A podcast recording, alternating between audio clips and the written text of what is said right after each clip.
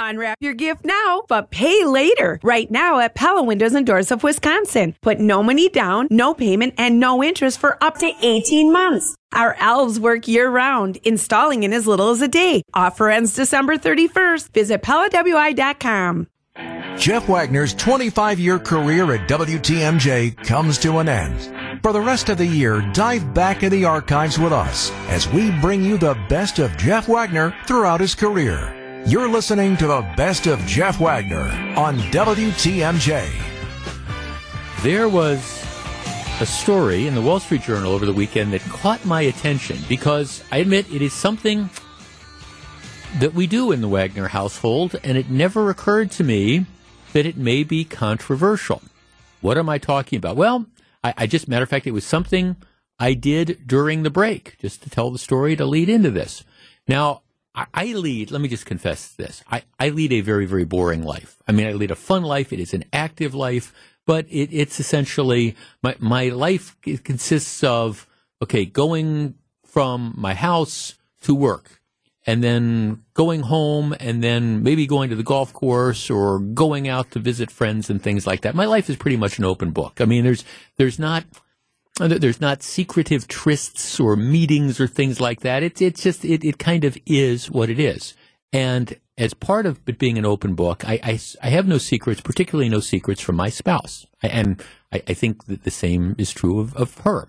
One of the things that we do is we have this app on our phones. You know, of uh, the the, lo- the locator that's there and my my information is put in my my information is put into my phone and hers is put into my phone and mine is put into her phone. So what you can do um, the app is you know find you know find my iphone.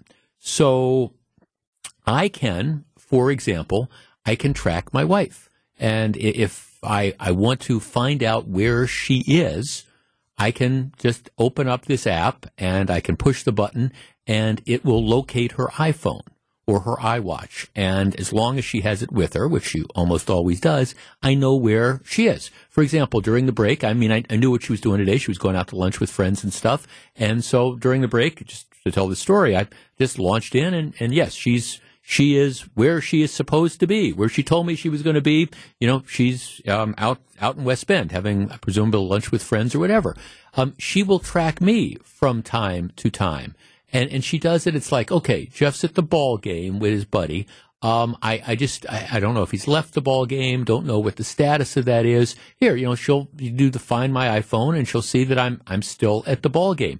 And you know, we we use this because it's kind of like, okay, well, um, where where is Jeff? You know, I'm planning to start dinner at 4:30 or whatever, want to find out, you know, where where he is, and I could call him, but Jeff hates to be interrupted by, you know, me calling him. So it's just as easy, you know, to use this like find my iPhone and they tell where they are. And do I do it obsessively? No, but there will be times, for example, where um, I, I know my wife is out running a whole bunch of errands and we're supposed to be somewhere at a particular time. And I'm kind of curious as to, okay, where in the process of these errands, where, where is she? So I, yeah, you could call, you could text, but you hate to bother people. You just use this stuff, this locator, find my iPhone. And again, it's something that we both agree to.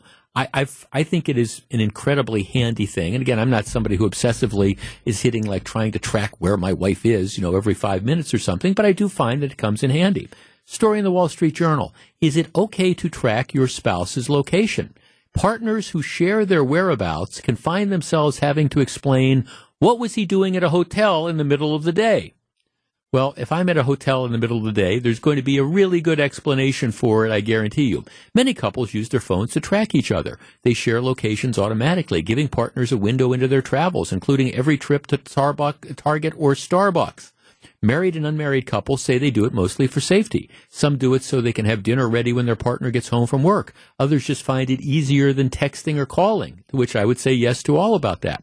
However, other couples think anyone who tracks his or her spouse is crazy. They say that tracking itself can be a safety concern. Not to mention that some marriage counselors say this location dependency is unhealthy. Shouldn't marriage have a little mystery? When it comes to your tracking, to tracking your partner, nearly everyone has an opinion and many don't want to budge. All right.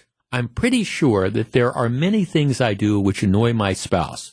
I, I don't think checking in occasionally to see where she is on her errands or whatever, or sometimes just to make sure she's okay. I don't think it bothers her. And it certainly doesn't bother me if she wants to, you know, track it. I mean, sometimes I think what'll happen is, like I say, we have dinner typically at a, at a particular time. And you know, I normally get home from work at a particular time. So let's say I'm 45 minutes late or whatever because I stopped off to do something. Rather than just call me, she'll track me to see where I am. It's not because she's worried that I'm in a hotel room with somebody else. It's just, okay, where is he so I can start dinner or whatever. And again, this is, and I am assuming for the sake of this conversation that you know, both parties have, have agreed to this. Now, it is kind of creepy if somebody would have gone in and, and put that app on your spouse's phone without them knowing it and done all that. But assuming, you know, we're, we're all cool with it, I just, it's never occurred to me that this might be controversial. John on the north side. John, you're on WTMJ. Hey, Jeff, man, I'm married 55 years. I, I'm not going to track my wife, and I dare her to track me. No way. Uh, a man's got to have some privacy. I mean, I, I can see what you're saying. Yeah. I don't look at my wife's purse. She don't look at my wallet. I don't look at her phone. She don't look at mine. We got voicemail and stuff for that. No, I, I'll just text her if I need her. She can text me. You know, I, I ain't. I, I don't think that's right. Okay, John, almost John, like, John, John, John, John, I got to ask you, what, what are you, what are you doing that you don't want your wife to know where you are? Well, I'm not doing anything. Uh-huh. That, that, that, I just figured. I just figured that uh, people shouldn't be tracking people. You know, I, I, that's wherever I want to be. I'm grown, so I'm I'm where I want to be. Yeah. She's grown. She's where she want to be. You know, I, I I trust her. At 55 Oh, years, absolutely. we trust each other. No, thanks. Well, I, I mean, I trust my wife too. No, it's it's not. I guess I'm not checking her to wonder, you know, where where she is. If I want to see the stuff she spent money on, all I have to do is look at our credit card statement, and I can kind of, you know, it's like the bird crumbs there, and see stuff like that. No, I mean, and it's not it's not the suspicious thing. I I just. I think it can be a useful thing. Now you're right. If you know you were, if somebody was supposed to be home at 3:45 and it's now 4:45, and you're wondering, you know, where they are. Yes, you can pick up the phone and call and say, "Where are you?" At the same time, this is just an app that say, "Oh, he's, you know, he's he's at Bayshore or, or whatever. You know, he stopped off to get something taken care of." It's just never been an issue for me. 855-616-1620. Let's talk to Chris in Cedarburg. Chris, you're on WTMJ. Jeff, Jeff, Jeff, you and I agree on 99.9% of everything. But this is it. This is it. You don't you don't want your husband tracking you, huh? I know. He can't, but, but you know what we do before we go to bed? I say, what, what time you want dinner? Where you going? What you doing? Oh, okay. All right, I'll feed the horses. I'll do this. I'll take care of my mom. Uh, do the dog. You know, I'll pick up your laundry. You you fill up the cars. You know, all this stuff, and that's it. I think it gives um, a little bit of, I don't know, independence. I guess I don't need. I mean, that I am surprised at you. I mean, that's just.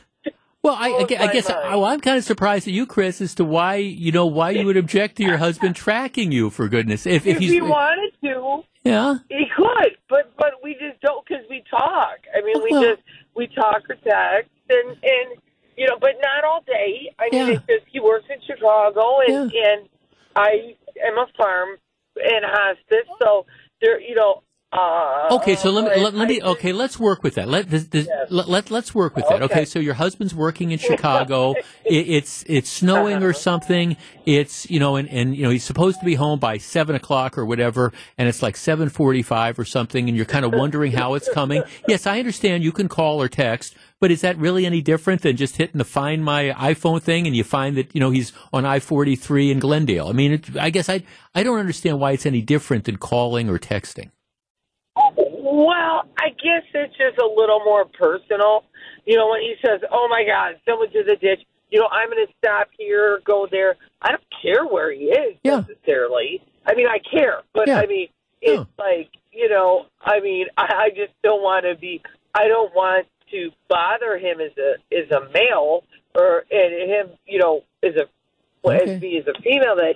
You know that that I you know. All right. No. Okay. Good. Thank you. Well, no, look, it, it's. I'm not saying you have to do it. I'm just intrigued by this conversation that there, because it's. This is one, honest to God, that it's never occurred to me that that uh, it, it would it would kind of be an issue, and, and maybe maybe that's because you know. I, am not worried that I'm going to get tracked at you know two thirty in the afternoon. Everybody knows where I am at two thirty in the afternoon. Okay, I mean it's it's my my life, like I say, is pretty much an open book, and you know I I guess if it's just one of those, I mean I can understand it. You know, your spouse they, they expect you home. You, I, I forgot I forgot to tell, um, you know, my wife that there's a couple places that I'm planning on stopping after work today. So she's used to me being home at a certain point in time, and I'm 45 minutes late, and she's maybe a little bit worried. It's not that she thinks I'm doing something that I shouldn't be doing. It's just like, okay, I wonder where he is because you know we we we, we're going out, or I want to put dinner on, or whatever it is. Or in my case,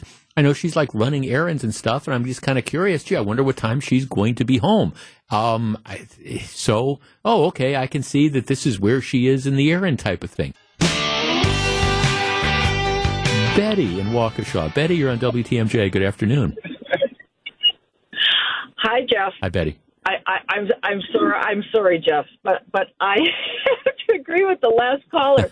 you are really cracking me up the fact that you don't think that there's any iota that there's a, any ruffling of the feathers at all, that there's this tracking going on. I'm with you. I understand. My answer is look, look in my wallet, look in my purse. I've got nothing to hide. It, it's not quite that easy.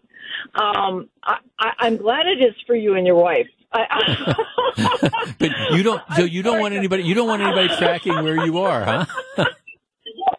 well, okay. Uh, uh, well, no. I mean, no, okay. no, I, no, I don't.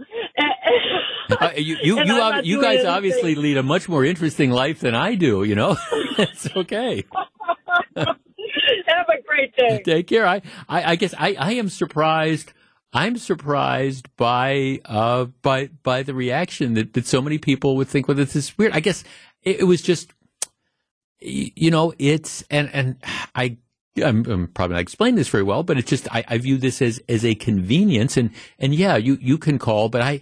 I, I just you, you hate to call and interrupt, or you can send text, but you're not supposed to look at that while people are driving and stuff. But it's just kind of like, okay. Um, and I mean, I do think there is there is kind of a safety factor. If you're if if I'm if I'm driving home and it's late at night and she's wondering, you know, where I am, I don't think there's I don't mind her. Yes, she could call, but I don't mind her, you know, saying, okay, well, I, I see where he is. He's on the freeway or whatever. I guess it's just maybe it's again because I lead such a, such a boring life, and I'm never going to have to.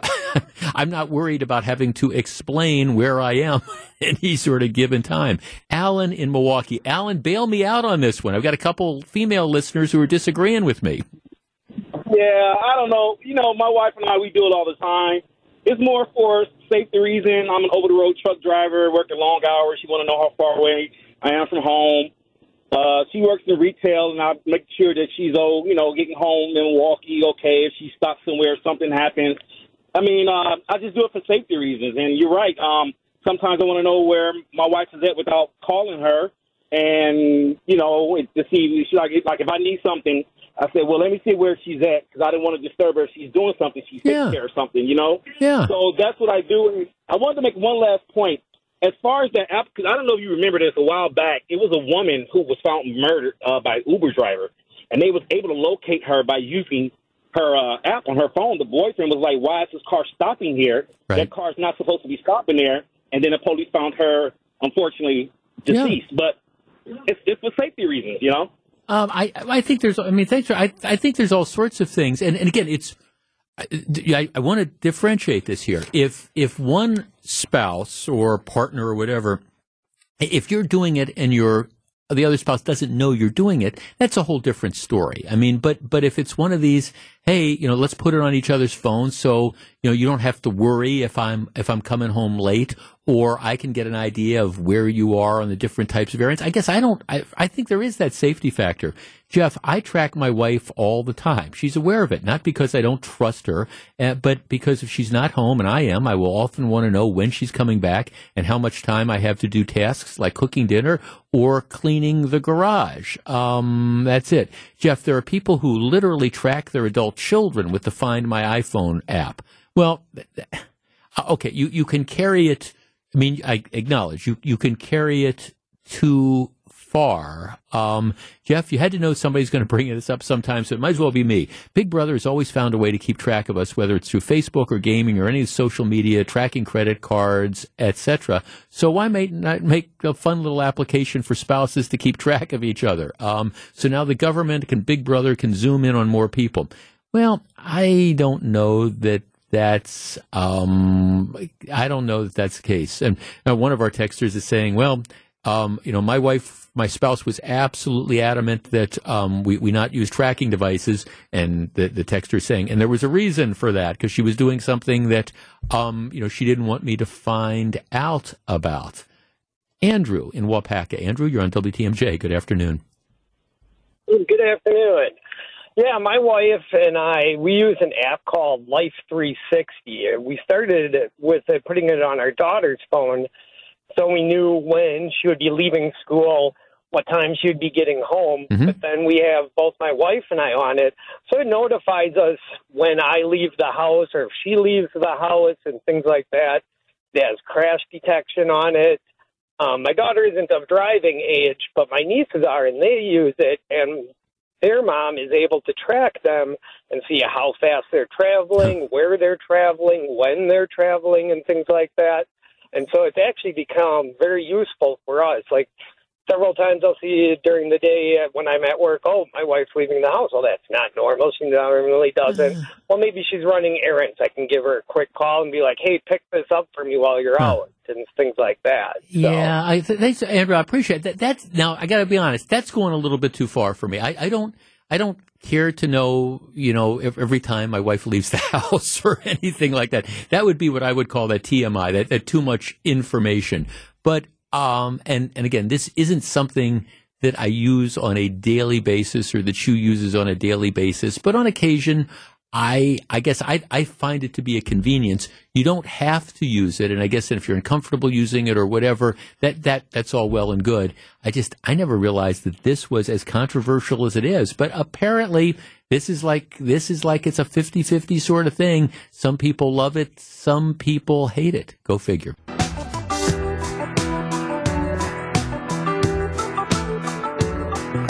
Darrell Brooks giving an interview saying he, he's he's just he feels like he's being demonized. He's treated like a monster after mowing down 60 people, killing six at the Waukesha Christmas Parade massacre. My response to Mr. Brooks is if you feel like you're being treated like a demon, if you feel like you're being considered a monster, get used to it. Those are my four words. And by the way, you're lucky that Wisconsin does not have a death penalty because at least in my opinion, in my opinion, if there was ever a case that cried out for the death penalty, this would be that case. Let's start with Matt. Matt, you're on WTMJ. Hello.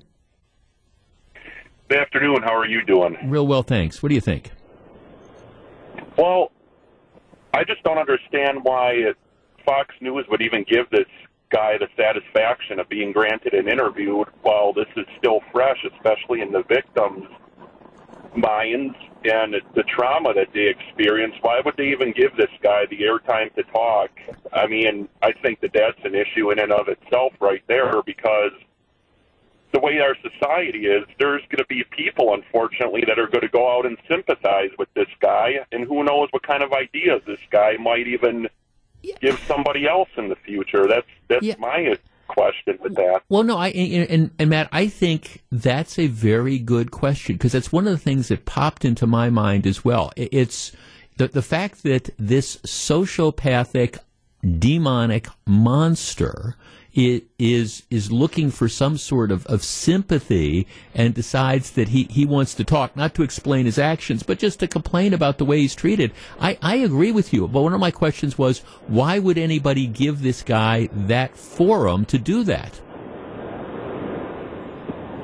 I agree, and I don't know what their agenda is to it. Almost seems like they're Well, I don't think it's. I mean, I You think. know, well, I don't- Well, I don't think so. I mean, I don't think it's an agenda. It's we, we've got the scoop. See, that this is this is what happens in the media nowadays. It, it's it's we've we've got the scoop. You know, we're going to be able to say we've got the exclusive or we've got the first interview with with Darrell Brooks Jr. You know, the the guy who's responsible for the Waukesha Christmas Parade massacre. And so the the idea is you're going to try to get eyeballs that tune in to things like that. And and I mean, I don't, I don't know that the intention is to portray him in a sympathetic light, but clearly the way the guy he's sobbing and he's all unhappy and you know he, he's just talking about I'm I'm being treated as a monster. I can't believe this. Well, yeah, I, I and and you are correct that maybe there's going to be somebody out there somewhere who looks at this and says, oh, this this poor guy. I mean, life life just didn't treat him appropriately, and it's just he didn't get all the help he needed. And you know, despite the fact that John Chisholm's office kept putting him back out on the street and giving him chance after chance after chance, you know, he, he never really did have a, a chance. No, I, I think there's an element of that, and I do think you, you have to kind of wonder about the news judgment that goes into this. The larger question, though, is the guy is whining that you know I'm being treated as a monster. Well, like I say, get used to it. Uh, let's see, Jeff. Mr. Brooks? How dare you call him Mr. Brooks? Well, oh, okay. Um, you know, what I say? Jeff, I would say, as you frequently do, life is tough. Get a helmet for him. Um, yeah, I think that that's it. Jeff, my thoughts are if the shoe fits, wear it. Monster indeed. Yeah, I mean, I think that that's.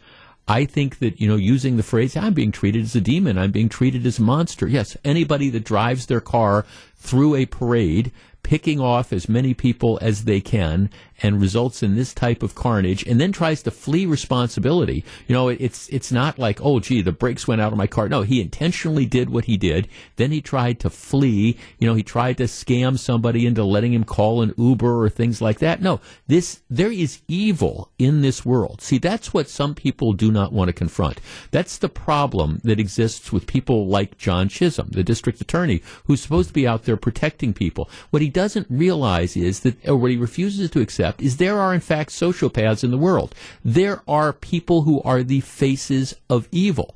And for those people, the community needs to be protected. And I understand it may be politically incorrect. And I understand that, you know, if you go after the people who are truly evil and you do everything you can to keep them in prison for lengthy periods of time, well, maybe you won't get some of the awards from the social justice people on the East and West Coast. But you know what? You will be doing your job to try to keep people safe. Darrell Brooks complaining now that he is looking at life in prison without the possibility of parole, now complaining that, oh, they're just not treating me very well. Well, okay, if he was worried about that, maybe he should have thought of it not before he decided to drive that SUV through the Christmas parade crowd.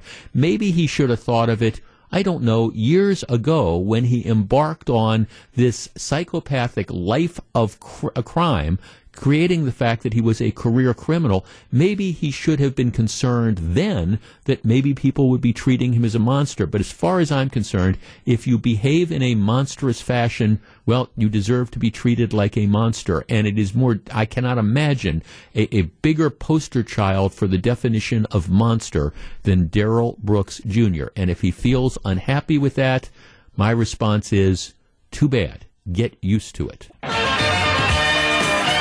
Good afternoon, Wisconsin. Welcome to the show. Lots of ground to cover on today's program. This is another one of those stories where everybody's wrong just everybody in this initial story is absolutely wrong.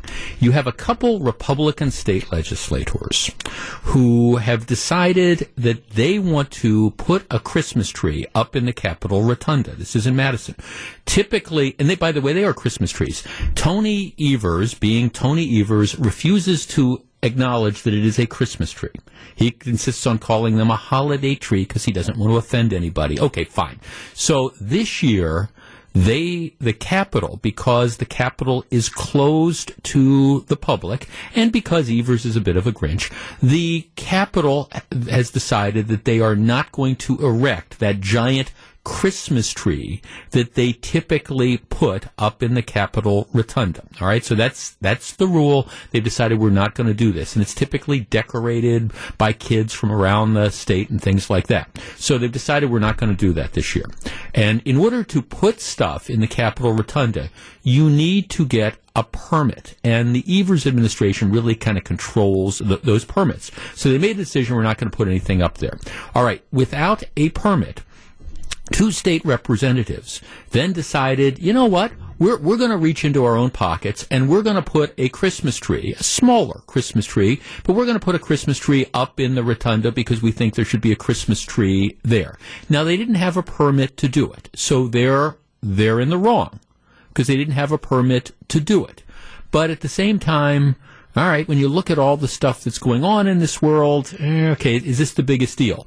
Well, anyhow, Tony the Grinch Evers and his administration decide, no, we can't have the Christmas tree there, so they have it taken down because they didn't have a permit. And by the way, the Republican legislators, they're wrong to put it up because they didn't have the permit. But this is something that, given that there's not enough other stuff, I guess, going on in the state of Wisconsin to worry about. The Evers administration swoops in and they have the tree taken out.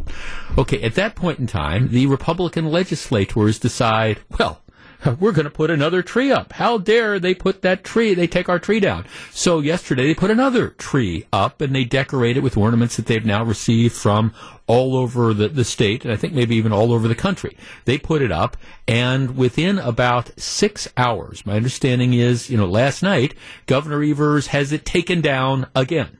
So we have this, this ongoing battle between I mean, it's really like who can be more childish? Right now, the Republican legislators, and I said this when we discussed it last week, they're wrong to put up the tree. In, in, they don't have the permit to do it. Now, I understand the frustration because for the, the last eight years, we've allowed the Capitol Rotunda to be occupied by the Solidarity Singers, and we, have allowed all this stuff to go on. Um, so it is, I'm sure, frustrating to a lot of people that after allowing the Capitol to be taken over for, you know, day after day, year after year, by people trying to push a particular agenda, that now we, we, we can't have a Christmas tree that the public isn't paying for. So I understand the frustration, but there are rules, and the rules are you're not supposed to have it there. So uh, the, the, Republican legislators, in my opinion, are wrong to keep putting up the tree. If you want to have the trees up, put the trees in your offices that you're entitled to do that. Now, Evers, for his part, could look the other way because Lord knows they look the other way on all sorts of things. And I do think it is interesting that under the Evers administration, we have thousands, we have tens of thousands of Wisconsin residents who have been in some cases waiting months and months and months to get unemployment compensation that they are otherwise entitled to. They're waiting months and months and months to do that, and Evers can't figure out how to get people money that they are entitled to, but but within six hours, we take down the Christmas tree. Now, there is a little bit of irony to that. Maybe the Christmas tree is the low hanging fruit. Gee, I can't figure out how to get Wisconsin residents money that they are otherwise entitled to. So we'll, we'll forget about them, but we're going to take down the Christmas tree. The, the whole thing, to me, it is a classic example on all levels of the dysfunction that permeates the state of Wisconsin now and the legislature and the executive branch. These two Republican legislators put the Christmas trees up in your offices. All right. You don't have the permit to do it. You should follow the rules. Governor Evers, don't you have more important things to worry about given all the stuff that's going on than obsessing about having these Christmas trees taken down? And yes, Governor, they are not holiday bushes. They are not holiday whatevers. They are, in fact, Christmas trees. But again, this is where we're at. Nobody's right, in my opinion, in this particular situation. And, and again, to me, it's just an example of again, the dysfunction that is permeating Madison on the, these whole levels. The governor, Lord knows, he looks the way, looks the other way on all sorts of other problems, whether it's rioting in Kenosha. Oh, you, you just name it. Whether it's the unemployment thing, he looks the other way on that. But here, we're pulling those Christmas trees out. How dare they put them up? The Republican legislators, Lord knows there's a lot of stuff that needs to be done, like helping people get through COVID and all that type of stuff. And maybe you'd be better off spending your time trying to address that than insisting on putting these trees up. It's just, it's almost like, and I say this collectively, it's almost like you've got a bunch of six year olds, four year olds, three year olds who are sitting in a sandbox just throwing stuff at each other. And the only thing you want to do is say, everybody to your rooms, none of you none of you should be, in this case, playing in the sandbox, or none of you should be, you know, making policy decisions for the state of Wisconsin. Having said that, Merry Christmas to all.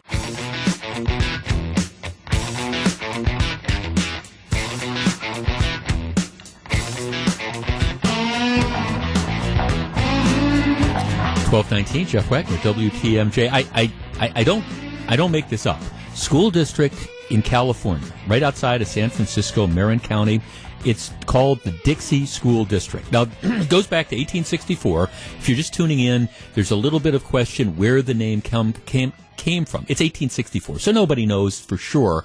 The conventional wisdom is that it's named after an American Indian woman named Marie Dixie, who was a close friend of the guy who founded the first school that's out there. Some people say, well, no, it really wasn't that. It was a kind of a wink, wink, nod, nod tribute to the Confederacy. All right. Nobody knows for sure, but it's been the Dixie School District since 1864. Now you have some agitators, some people in the district, but a lot of people outside it who are saying, this is incredible, this is appalling, this is an insult to students of color. How dare we make them go to the Dixie School District? Carol on the west side. Carol, you're first. Good afternoon.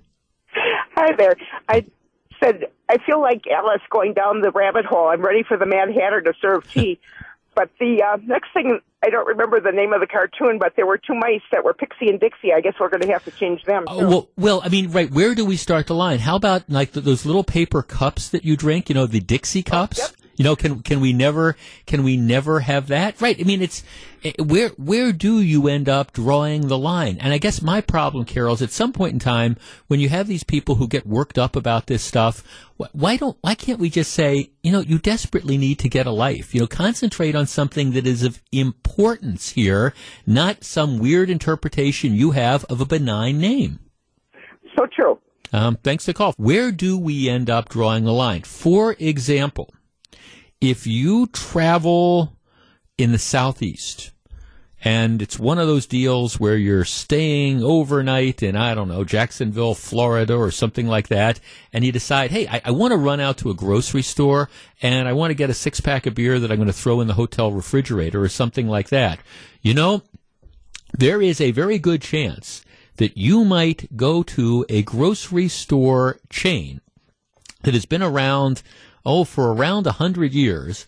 It's called the Winn Dixie. Matter of fact, I think there might be plays about that as well. But it's Winn Dixie, which is a a big grocery store chain. Um, it, it's the combination of the Winn grocery stores and the Dixie home chain, and they put them together, and now it's a big chain. But it's Winn Dixie. In that particular case, I don't think there's even any argument that the Dixie in that case refers to the South. It's, you know, it's located in the South. This is the Dixie Home Improvement Chain.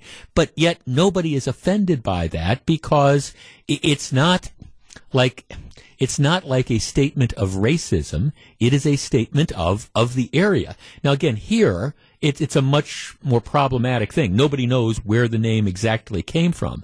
But from a practical perspective, that is, are, should people be legitimately offended? My response would be, if you've got the time to get worked up over this particular name, that tells me you've got nothing other significant that's going on in your life. Uh, a couple texts. Mike's text. Jeff, I think it's ridiculous and a waste of time to consider changing the name of an institution that's been around for um, more than 200 years. Well, actually, 1864, so 150 or so. There's a, to your point, there's a grocery chain called Winn Dixie. Do they need to change their name? People who have these objections have too much time on their hands. All right, another text. Jeff, I don't understand how these people get all this power. Enough already. Well, see, that's the, that's part of the larger problem as well. I, you know, was talking about something similar to this the other day, and somebody texted and said, "Well, you you just don't understand. If anybody's offended by whatever it was that we were talking about, they need to change it." To which my response is, "Why?" I mean, at, at some point in time, look, there there is somebody that is going to be offended about everything. Maybe it was the story. I was talking about the Katy Perry shoes. If, you weren't listening during that segment of the program, Katy Perry, who is the, the, the singer, for the last couple years, she's had a line of shoes that, that are, are out, and they're, they're supposed to be clever. And, and what they are is the shoes are made to look like faces. And um, they've got what appears to be like a little nose on them, and they've got two buttons that appear to be eyes. And then uh, at the toe of every shoe, they've got red lips. And so they, they, they come in all sorts of different colors. But you know, somebody says, well, the black shoes. Well, these are black shoes and they've got these red lips. Oh my goodness. This means that, the, oh my goodness, this means that this is blackface and we're going to be offended by it. Well, I mean, I understand again that you've got these social justice warriors who are looking at this and they're trying to find something that's offensive and now we're we're scouring American life trying to find examples of blackface so we can get ourselves all worked up about it but what it really is is it's a pair of shoes that again have a face on them. There's no blackface. It's kind of like saying, well, we need to ban Mr. Potato Head because uh, again, you've got the bright red lips that you could put on Mrs. Potato Head. Adam in Milwaukee. Adam, you're on WTMJ. Hi. Hi, uh, Adam. It's on your screener that uh, if I was king, uh, I would give these agitators what it is that they ask for. You want your stupid name change, you can have it, but not what it is that they truly want, and that is virtue points. Yeah. It really is about them more than anything else. You know, Right. rather than accomplishing some good, it's me wanting to be able to pat myself on the back and say, "Look how virtuous I am. I'm helping the." Well, well, well, right. I mean, think of all. I mean, if you want to do something that would be constructive, instead of spending hours and hours and hours trying to get petitions and showing up at, at the school board meetings and agitating on this, go work in a food bank. I mean, go do something. Go do something that is really going to help improve the quality of life of people in the community. But that's not what it's all about, Adam. You're right. It's the virtue points. If, if I could find a way to, you know, say, "Here, you want it," but um, make sure that no applause is given, no recognition is given. That would just bring me delight. right. That, that- thanks for calling. Okay, here it's a text. I'm just Jeff. I'm disgusted by this conversation. I have to sip some water from my Dixie cup. Well, be careful. Tom and Mequon asks the point. All right, do the Dixie Chicks have to change their name? Very, very good. I mean, what I mean, think about how how should we be offended by the the Dixie Chicks? Of course, you know, very, very left leaning themselves, but how could they have a name that is so incredibly and totally unwoke uh, by by having this. Bottom line is, and I and I sent out a tweet on this. If you the, the tweet I have I sent out has a link to a story that CNN did on this. There's a cult, bunch of other stories, but if you watch the the story that's contained in the link, there's people screaming, and there there's folks that are going down, and they're just they are calling the school board members every name but a child of God because they want this name receded because they think it is just absolutely and totally offended. At what point in time do we say, just for the love of God, get a life, concentrate on stuff that is important as opposed to trying to, uh, again, take your peculiar view, worldview of life and things that are offensive and try to inflict it on mainstream America. Jeff Wagner, WTMJ. Jeff Wagner's 25 year career at WTMJ comes to an end. For the rest of the year, dive back in the archives with us as we bring you the best of Jeff Wagner throughout his career.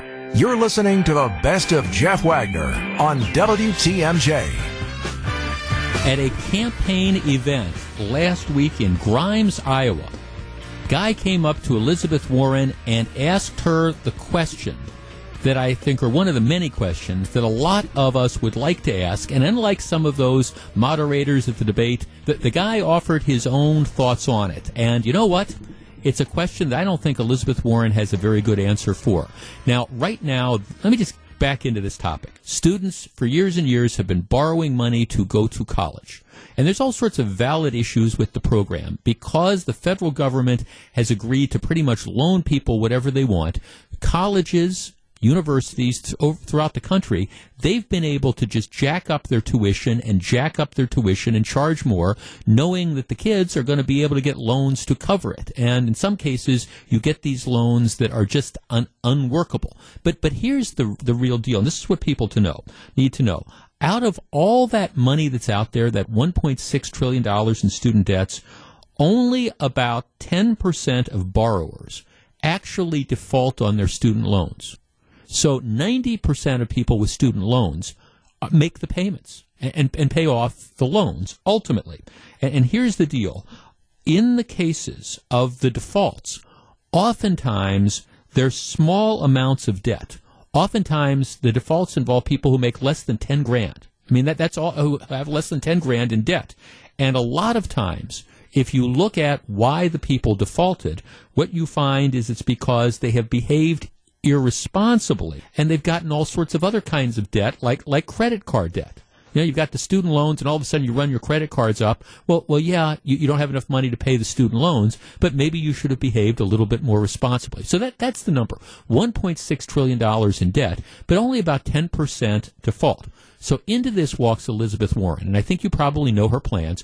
Her idea is the minute I am elected president, the day I am sworn in, I am going to cancel $640 billion in student loans, up to $50,000 a person for people making less than $100,000. She says this is going to help 42 million Americans. I'm just going to wipe out your student debt and we'll figure out some way for somebody else to pay for that. So, okay, here's the deal. She's at this event in Grimes, Iowa. A guy comes up to her and he says, Senator, I just want to ask you one question. My daughter is just getting out of school. I saved all my money to put her through school. She is graduating without any student loans. Ms. Warren nods and says, God bless you. And then he says, Here's my question Am I going to get my money back? Am I going to get my money back? And she says, Of course not. Of course you're not going to get your money back. At which point he says, So you're going to pay for people who didn't save any money. And those of us who did the right thing get screwed. He says, Look, I have a friend, my buddy. He had fun. He bought a car. He went on vacations. I saved my money. I made sacrifices to send my kid through school. He made more money than I did, but I worked a double shift. I worked extra. My daughter has worked since she was 10 years old. She worked jobs to put herself through college. And you're telling me that we're out of luck and that he and his kid who didn't work and he who made more money but spent it all and took it all in loans, you're going to bail him out? And she says, yeah, that's kind of how this is going to work. We build a future going forward by making it better. This is at the heart uh, of this idea. Okay, we have kids that have student loan debt. Unquestionably, paying back paying back loans is a pain, whether it's a student loan debt or whether it's a car payment or whether it's a mortgage, you know, paying or interest on a credit card, paying back debt is, is always a pain. And it limits your ability to do other things. But at the same time, the idea that we are just going to wipe out $640 billion in student loan debt, expecting somebody else to pay for it, and for those of you who either put yourself through college or put your kids through college and did not go into debt, you're out of luck. Is this fair? And my answer is, of course it's not fair. I mean, if you moving forward, you know, if you want to figure out ways to make I don't know, college more affordable, if you want to rein in out of control tuition costs at universities and the like, absolutely. But this idea that we're just going to have the President of the United States wave this magic wand and cancel hundreds of millions of dollars in legitimately obtained debt. I mean, things that people borrowed. Well, why, why don't we wipe out all mortgage debt in this country? I mean, you know, what, what about people, you know, who financed their homes at larger or higher rates a number of years ago? Should, should we bail that out? And what about this guy who says, hey, what about me? You know, I, I did the right thing. I worked hard. My kid worked. And now you're telling me that I'm out of luck because you know you want to benefit you know my buddy who uh, again spent money like a drunken sailor and and took took all the good things in life and took out loans and you're going to bail him out and you're going to punish me? Is that a valid question? Is it a valid point? My answer is you bet. Sandy and franklin. Sandy you're on wtmj hi jeff. Um, I, I guess, I guess I really agree with. I'm in the position of that man that she met. Um, my kids so my my son graduated from UWM last May, and my daughter is graduating this May. And they made the decision. You know, they've they've had jobs since they were 16 years old. They never got new clothes, never shopped. They knew they had college to pay for. And when all their kids, all their friends were going off to college, you know, it was hard for them to say, well, we're just going to live at home and commute so that we can do it as affordably as possible. And they completely sacrificed just like this guy did. And um, there is no magic wand. Um, In the end, this this response gives nothing back to us who sacrificed, and, and in this case, our kids who worked their butts off to make the right decision in life. And I think in in the end, there is no magic wand, and it's it's it's not an answer. It's a it's a ploy for votes, and it's it's it's hurting the people that are doing the right thing. Well, right. It, it's right. It, it gives you no incentive to want to, to use your phrase, do the, the right thing. Why why would you buy? You know why why bother doing the right thing? These people that, that saved and scrimped and made sacrifices and worked. They're, they're Elizabeth Warren is treating them all as chumps. You know, yeah, you you, you guys were chumps in, in all this. I mean, how, how can you how can you mm-hmm. not? Again, if you want to be if you want to move forward and you say, okay, we need to figure out ways to make this more affordable, etc. But how can you just cancel legitimately incurred debt? You know, agreements that people had. It just seems to me to be fundamentally wrong. Right. And I can see where people would want to, oh. you know, just have their debt wiped out. I don't blame them for, for trying to go for it. Oh, I don't blame them at all. But in the end, it's it's it's it just doesn't make sense. No, think that. Well, no. I mean, I no. I don't. I don't fault that. Okay, can I see a show of hands? Everybody that has mortgages. If if suddenly you had you know Elizabeth Warren or Bernie Sanders who came in and said, "All right, we're going to wipe off all your mortgage debt. You know that money you owe on your house, forget it." You know, we're going to have somebody else pay for it. You know, we're going to have somebody else pay for it. Well, of course you'd like that. I understand that. Everybody wants something for nothing. You're listening to the best of Jeff Wagner on WTMJ. Time magazine every year comes out with a person of the year. This used to be a big deal. Nowadays, I think people kind of say, okay, well, who really cares about the person of the year who cares about Time magazine? Which I don't even know if they print Time magazine anymore. I don't know. It, it might just be an internet thing. But in any event, they are going to announce Time Magazine's Person of the Year on Wednesday on the Today Show. Now, we always say this, the, the Person of the Year, it's not necessarily the person who did the most good things. It's the, the person who was, you know, um, had, had the greatest impact on, on world events. So it's not necessarily good or, or bad. It's just the person who had the impact. So what I want to do in advance of what's going to happen on Wednesday, is I want to give you a chance to weigh in on who you think the person of the year should be. Now, I'm going to give you the finalists, but when we have this discussion, as far as I'm concerned, you don't have to be limited to the finalists that Time Magazine is coming out with. This is like the WTMJ person of the year. You get to make your choice. Here are the candidates. Elon Musk, um, he won last year. He's been nominated once again.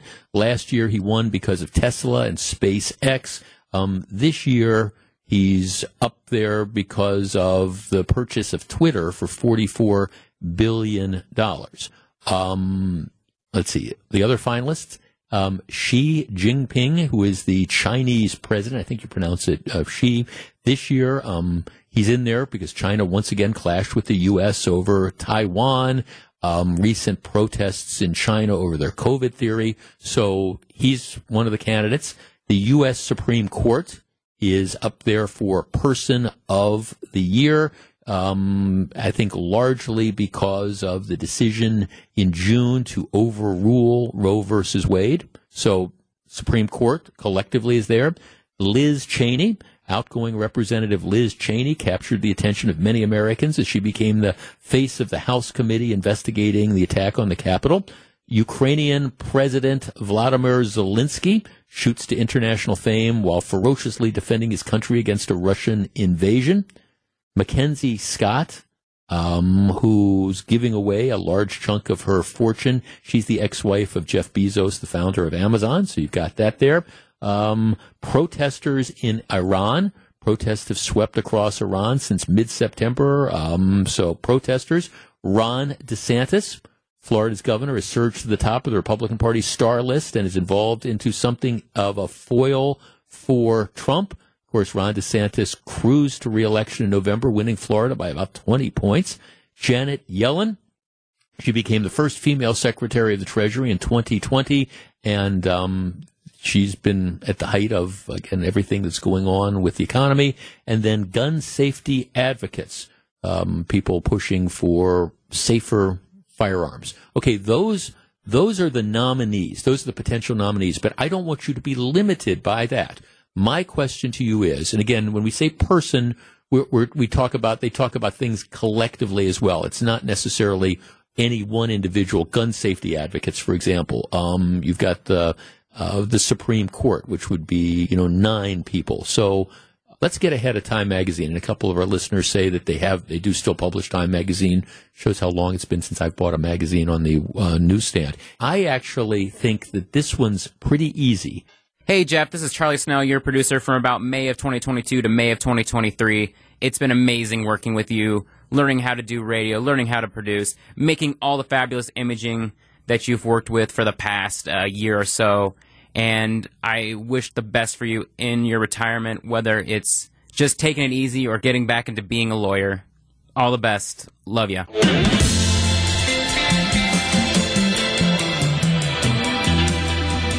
Okay, um, Time Magazine next uh, day after tomorrow is coming out with its Person of the Year, and again, person can be a collective sort of thing. Uh, let's see, Jeff. I think it should be Jeff. With the economy doing so well, in the opinion of at least some people, I think it should be Janet Yellen. Huh. I'm not sure what economy that they're looking at, but that's it. Jeff, to me, I think it should be the NRA. Jeff, I think it should be Vladimir Putin. Now, this is an interesting one. Putin is not on their list of finalists. He started something in Ukraine and has thrown the world into chaos between the energy chaos of the war he started, uh, the chaos of the war, and so far no one has been able to effectively stop him. He might not be a good person for Person of the Year, but he's definitely a terrible sort of person. Jeff, my Persons of the Year would be the survivors of the Waukesha Christmas Parade. Uh, yeah, I guess that would be 2020, even though the, the attack happened in 2021. One of our texters was saying, hey, if we were going to do local, I'd say Judge Jennifer Dorow would be my person of the year for the way she handled the whole um, trial. Let's see, um, 855-616-1620. Jeff, I would say it would be um, Elon Musk for everything he's done with Twitter. All right. Let's start here with David in Caledonia. David, you're on WTMJ. Hey, good afternoon, Jeff. I got a unique one with a, with a plus and a minus perspective. I believe it should be the Second Amendment. Uh, the good reason is obviously we as a country have the right to bear arms, and which protects us against uh, uh, countries, for example, China, where you can't have arms, and so you, if you try to do an uprising, you get killed or locked up or Canada or Japan who have now banned arms because of all the mass killings. Whereas the bad, obviously, is all the mass killings that we have had in the United States. So there, it's had an impact on our country, the Second Amendment, both as a positive and as a negative. Yeah, uh, thanks, for And I, I guess there, there's always, you know, that that's one of these sort of evergreen things that you could always you could always talk about. I mean, I don't know that the Second Amendment is, for example, the I, I, don't know that that's kind of the person of the year, but I mean, there were years where you, you had the, the survivors of gun violence and things like that. And I'm not downplaying any of that, except that I think that if you're trying to identify some of the seminal events that occurred this year, that's not one that's going to make the list. Elon Musk, well, I think Elon Musk aside from the fact that he was named two years ago, I mean, I think that the takeover of Twitter is certainly something. Uh, Xi Jinping from China, eh, eh. the Supreme Court, I think you can make a strong argument for that because the decision to overturn Roe versus Wade had so many different impacts, not just not just the decision itself to reverse like a 50 year decision, but also the effect that that decision had on the elections, where from the perspective of, of Democrats, that, that was the issue. I mean, that was, it was, look, you know, we need to protect abortion rights, and the only way you can do that is by electing Democrats. So it wasn't just, if you wanted to make an argument for the Supreme Court, it's not just the idea that, hey, they reversed Roe versus Wade, but also it is the effect that that, that had. And if you want to like localize it, regardless of how you feel about this, you have the fact that, um, you know, candidly, you, you have now abortion for all intents and purposes is illegal in states like Wisconsin. So if, if somebody wants to get an abortion, you've got to travel to Minnesota or you got to travel to, you know, Illinois. So you've got the political upheaval, you've got the, the personal issues that are caused, and you've got, you know, reversing one of the seminal decisions. I could see that. Liz Cheney, I think that's probably a little localized. I mean, I think that it's I think a little bit narrow for that. Mackenzie Scott, I don't know. Protesters in Iran, I don't think so. DeSantis clearly.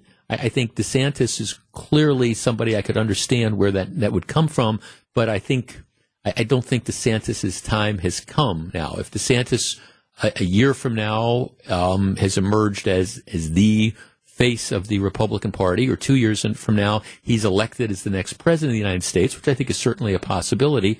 Um, I think you've you've got that options. Those are all going on there, Jeff. I think for better or worse, I would say it would be the Supreme Court. Understand that. Uh, let's talk to Michael in Lake Geneva. Michael, you're on WTMJ. Good afternoon. How are you today? I am well, thank you. Okay, who should Time name as their Person of the Year? I've, uh, I was a subscriber to Time Magazine for about 35 years, and I kind of understand the dynamics that go into the choice. Right. And it's not always pretty. And Vladimir Putin should uh, he has kind of tilted the world on its axis. Yes, there's a lot of things affecting just us in the United States, the Supreme Court, etc. But Putin has absolutely changed the, the dynamics of the economy, uh, not just here, but certainly over in Europe, and certainly over in uh, the uh, uh, you know in, in the Mm-hmm. entirety of Europe, in China, in India. I mean, he has really set things back badly for a lot of people, and it's as I say, it's all for the the ugly reasons. But he's the one who has really carried the most influence in the world today. Well, because nobody, and I understand what you're saying, because you could make the argument that, that none of none of this other stuff happens. Like, for example, Volodymyr Zelensky, Zelensky as a president of Ukraine doesn't emerge if it wasn't for Putin and his aggression towards Ukraine, for example. Exactly. Everything to Putin is reactionary. Look at the, uh, you know, what's happened to uh, oil, gas, natural gas. Um, again, the lifestyles over in Europe. It is all initiated by a madman sitting in Moscow. Yeah, no, thanks for calling. I, and I, um, and, and that's again using the criteria the time uses, which is for better or worse, an, an individual or a collective group of individuals who's had the greatest impact on the world. I can understand where that comes from. Um, Jeff, I think it should be Queen Elizabeth just to honor her long tenure as queen. Yeah, I don't, I, I don't think that's gonna, I don't think that's going to happen and she wouldn't be on my list. All right. The overwhelming choice and we're swamped with uh, this. Um, uh, here's one. Originally thinking the U.S. Supreme Court, but people are making really good arguments for Vladimir Putin. I, I think, and, and this is, I guess, if, if I were, let, us put aside the, the time list for a second. They're, they're finalists. If you were to say to me, okay, Jeff, where, where does this go? Name an individual who you think deserves to be Person of the Year. That to me, this year, and some years are kind of tough and I understand some of the arguments, but to me, this year, I, I think it's clearly, you know, Zelensky. Um, you know, think back to when the original invasion of Ukraine occurred. Was it February or early March? The, the general thinking was it, it's it's going to be a three or four day war. I mean, the, the Russian military is going to move in, and they're just they're going to be viewed as conquering heroes, and they are going to take over the, the country.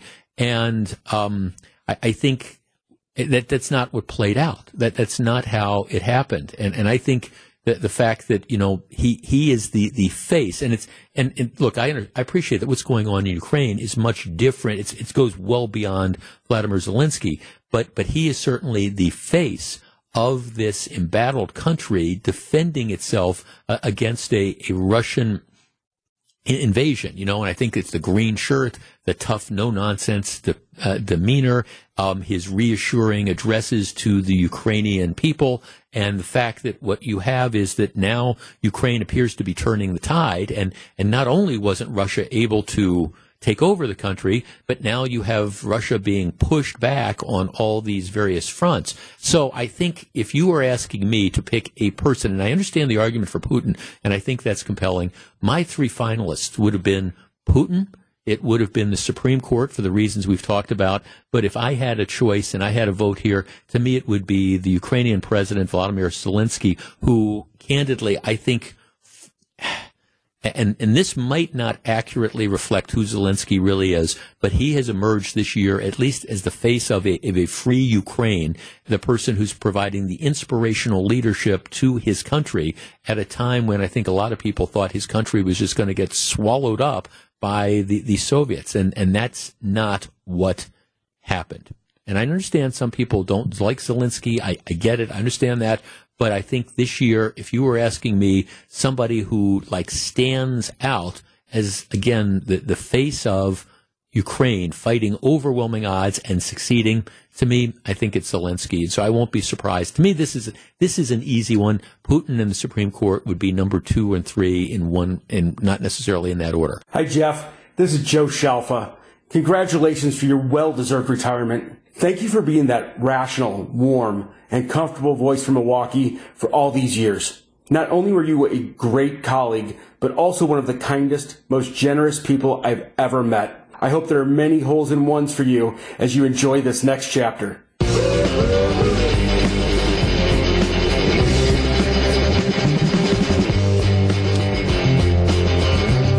It's 1218, Jeff Wagner, 620 WTMJ, our text line. What do you say about Manafort's charge of conspiracy against the U.S.? Okay, good question. The, uh, I, as a former federal prosecutor, whenever you have two or more people that are involved in a plan to do something illegal, you, you always throw in a conspiracy charge. Um, again, and because the conspiracy charge, the basis is you have to have overt acts, you know, underlying acts, and then you have to have an agreement between people. The conspiracy to against the United States is it's a fraud charge. The allegation is they conspired together. In this case, it would be Paul Manafort and Richard Gates, who was his partner. They conspired together between themselves and with others to defraud the United States, to, to not pay the taxes that they were owed. They conspired to, uh, again, um, hide to, to launder money. They conspired to hide what they allege were the illegal acts. I mean, it's not a treason charge or anything like that.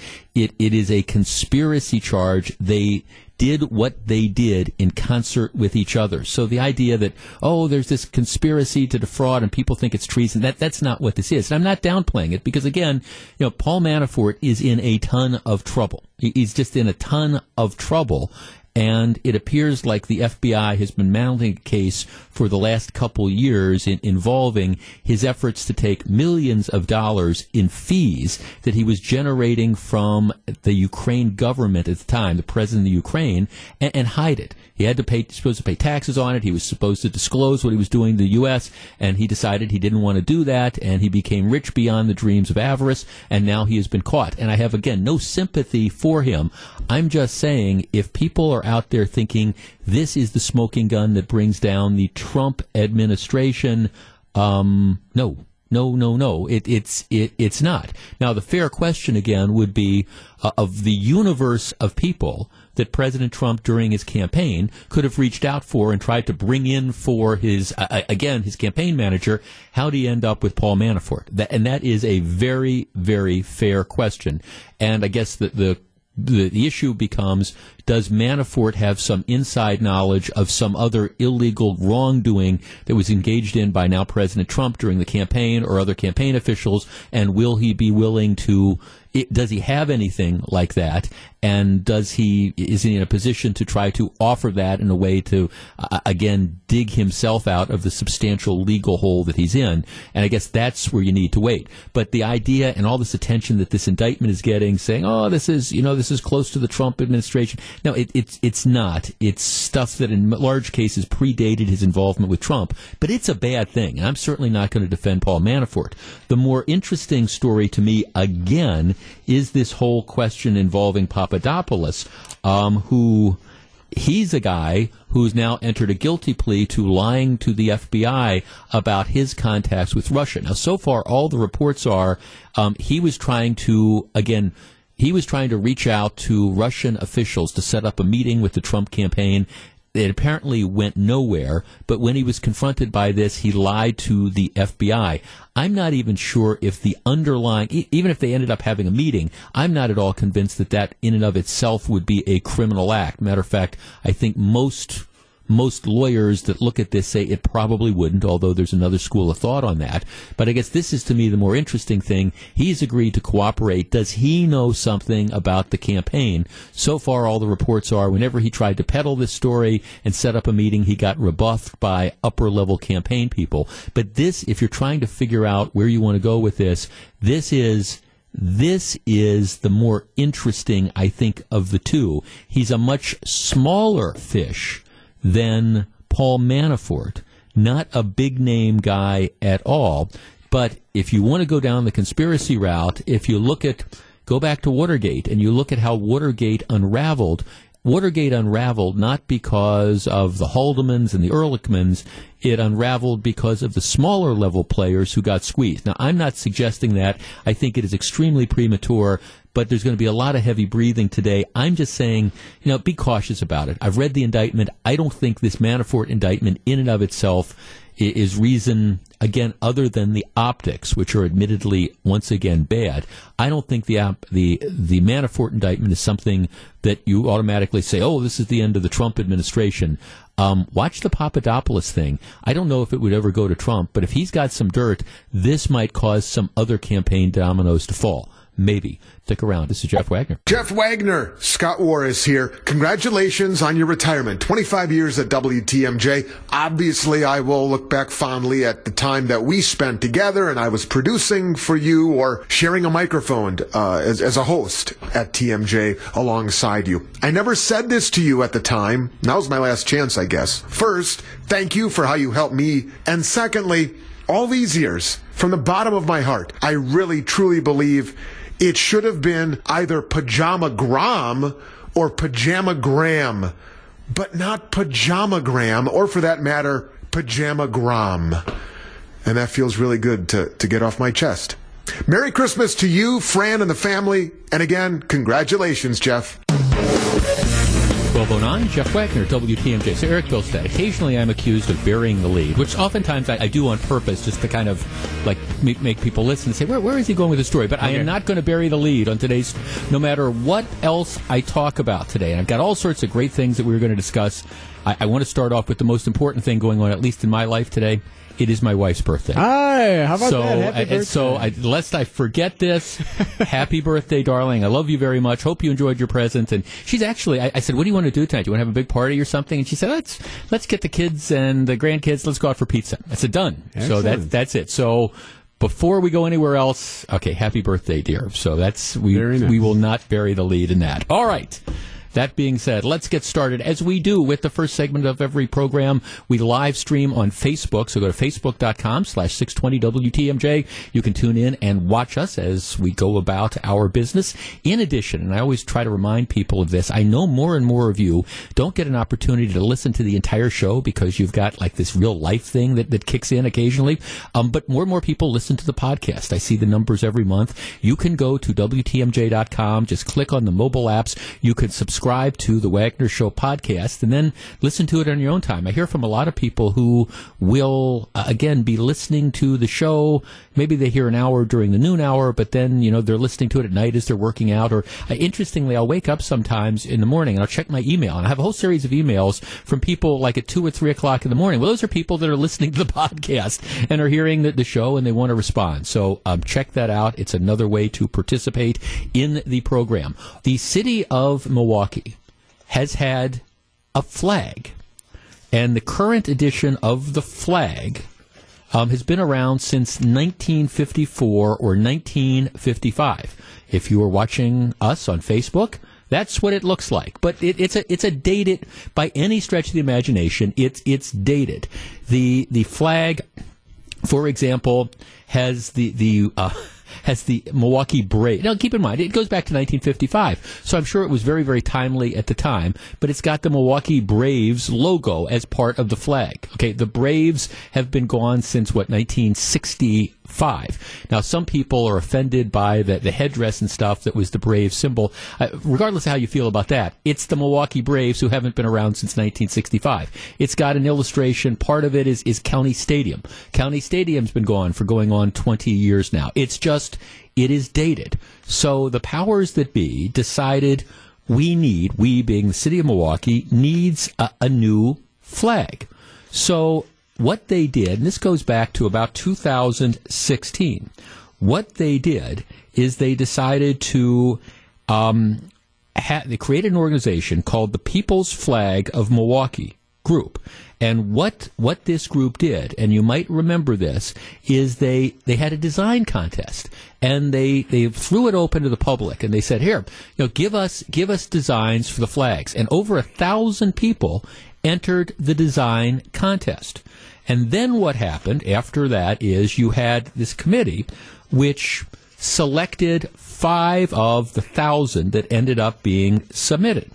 All right. And then of the thousand entries, what happened was it was narrowed to, to five. They had a, a field of, of, they had a, a, a group that decided to, you know, narrow it down to five.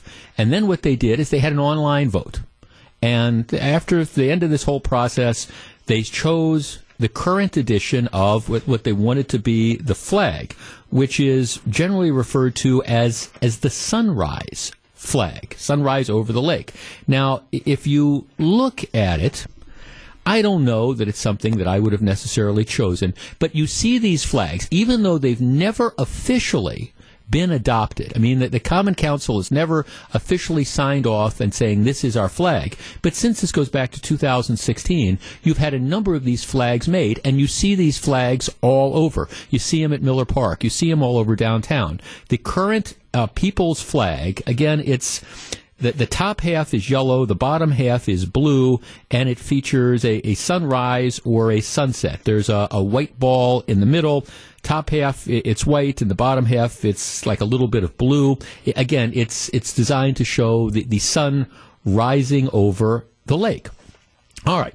Now reasonable people can disagree about whether or not this is a great flag but the truth is, and I found this talking about art in this area, you know, you're never going to get people to agree. If it were up to me, they would have taken that big, ar- uh, ugly orange sunburst at the end of Wisconsin Avenue. They would have gotten rid of it years and years ago. But I'm told that that's art and it can't be, be moved. So anyhow, this was, after this lengthy process and the voting, this, this was the, the choice, the, the people's flag.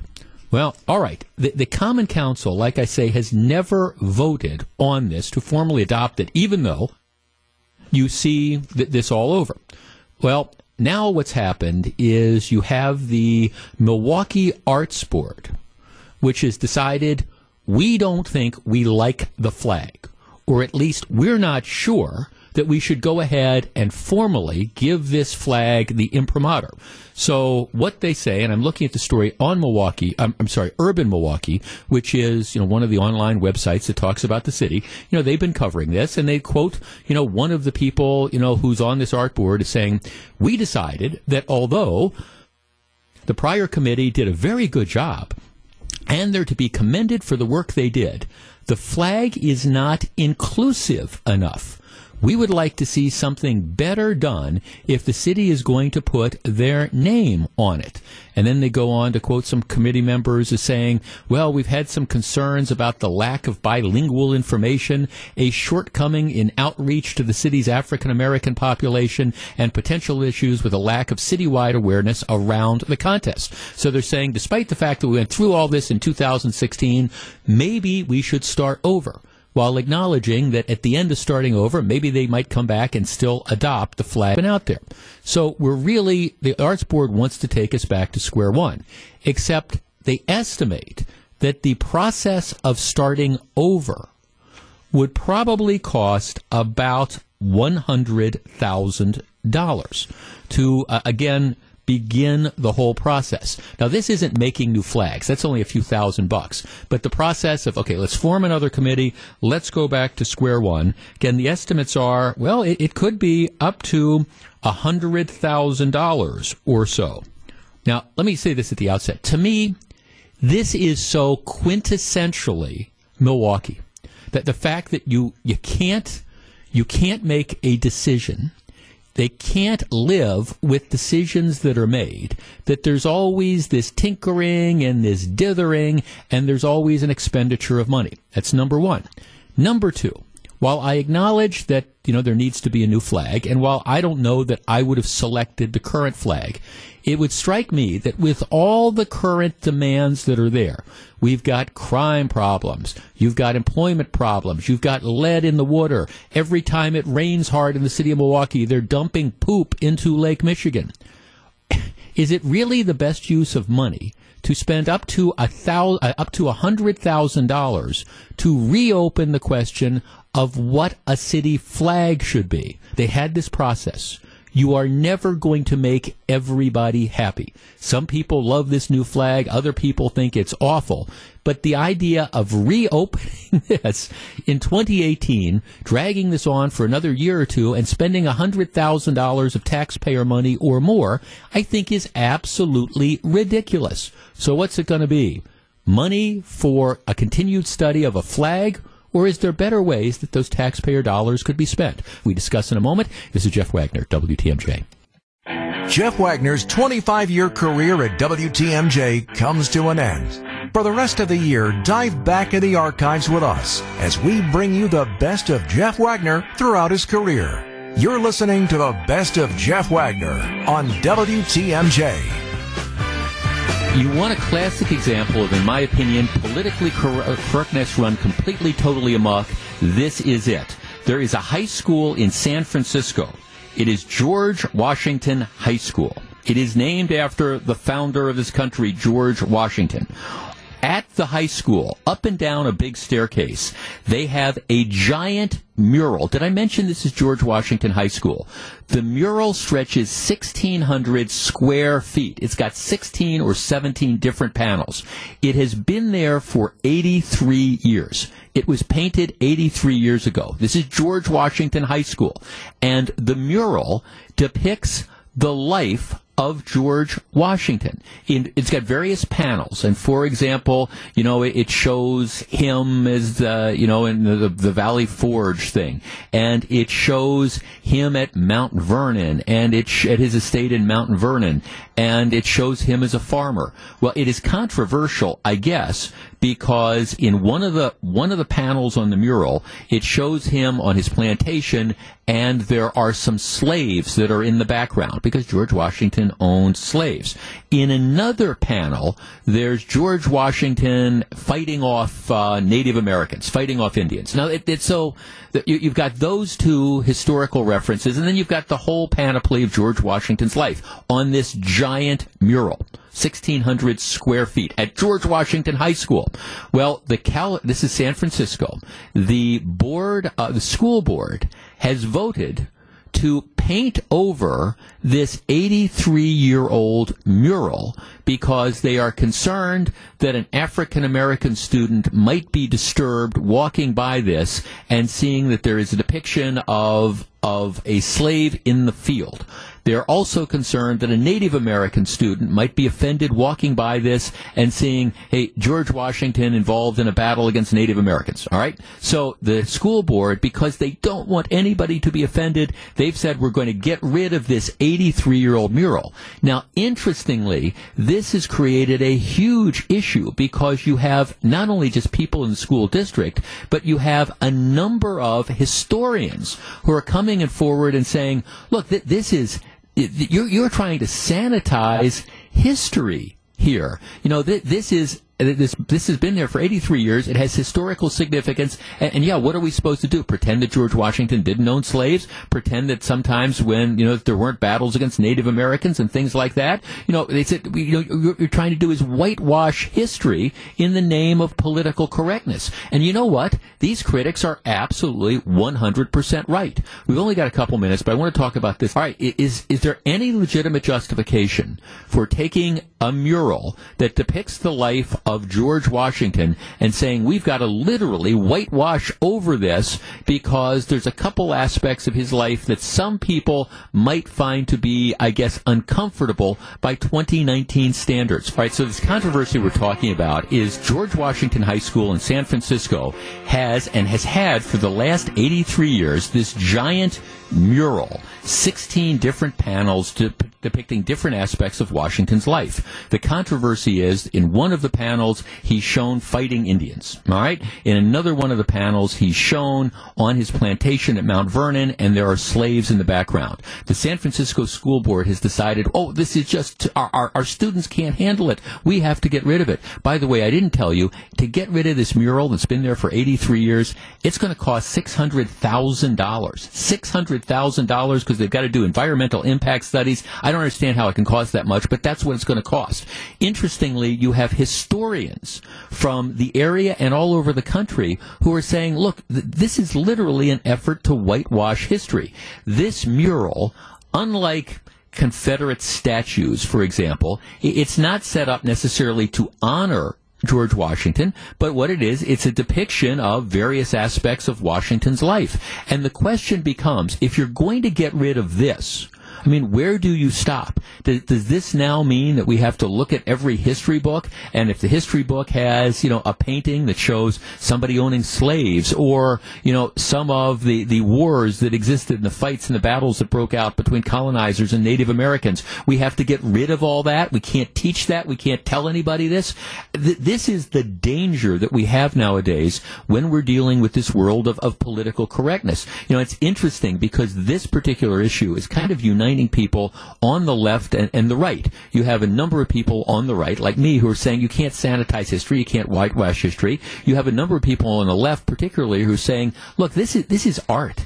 You know, you can't, it's really very dangerous if we're going to get to a point where we're going to start censoring art because there's something somewhere that somebody might find to be, you know, offensive. And then a number of you are making the point on tweets that sitting there and saying, look, this is, you have to teach history. These are things that happened. You have to be able to learn from history. And if we're going to pretend that things didn't happen or pretend that things didn't exist, well, then history is doomed to repeat itself. So the school board has decided to get rid of the mural. The community is in an uproar. I mean, I guess I'm saying if you get rid of the mural, don't you have to change the name? If we're going to decide that George Washington was such a horrible, awful person, and you can't have a mural depicting what he did in his life, if that's the case, if, it, if he's not good enough to have a mural, do we need to take George Washington's name off the high school? Do we need to take it off of, you know, various cities that are named after him? Do we need to take him off, you know, currency? I mean, where does this stop? And I understand it's California, and I understand it's very left wing, and I understand it's San Francisco,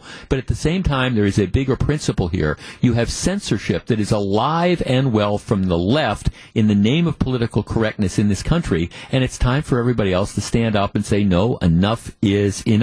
You're listening to our celebration of Jeff Wagner's 25 year career at WTMJ. Have them hold the tea time. I'll be right with you guys. I gotta do something here. I don't have a script. I guess I'll just wing it.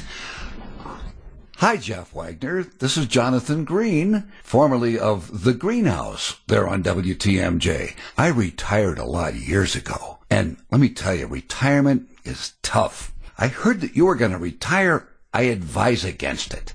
I suggest you work for 15 or so more years and then maybe consider retiring. It's just, it's so tough out here. But if you don't take my advice and you do decide to retire, I wish you well. It's been great knowing you and, and it was great working with you. And it's also just great being here on the radio once again. So long, buddy. How's that without a script? Okay, guys, start the golf cart. I'm done.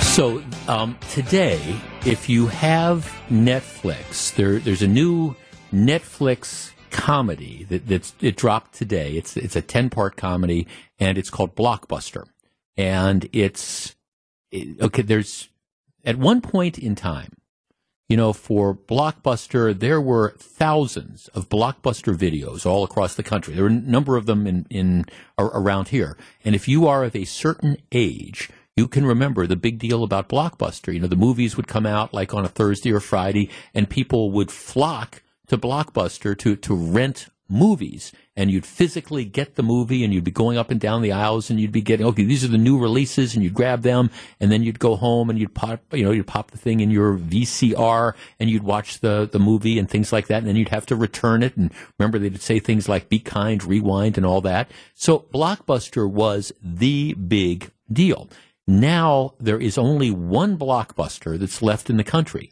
and that is in Bend, Oregon. It's the only blockbuster that, that's, that's left.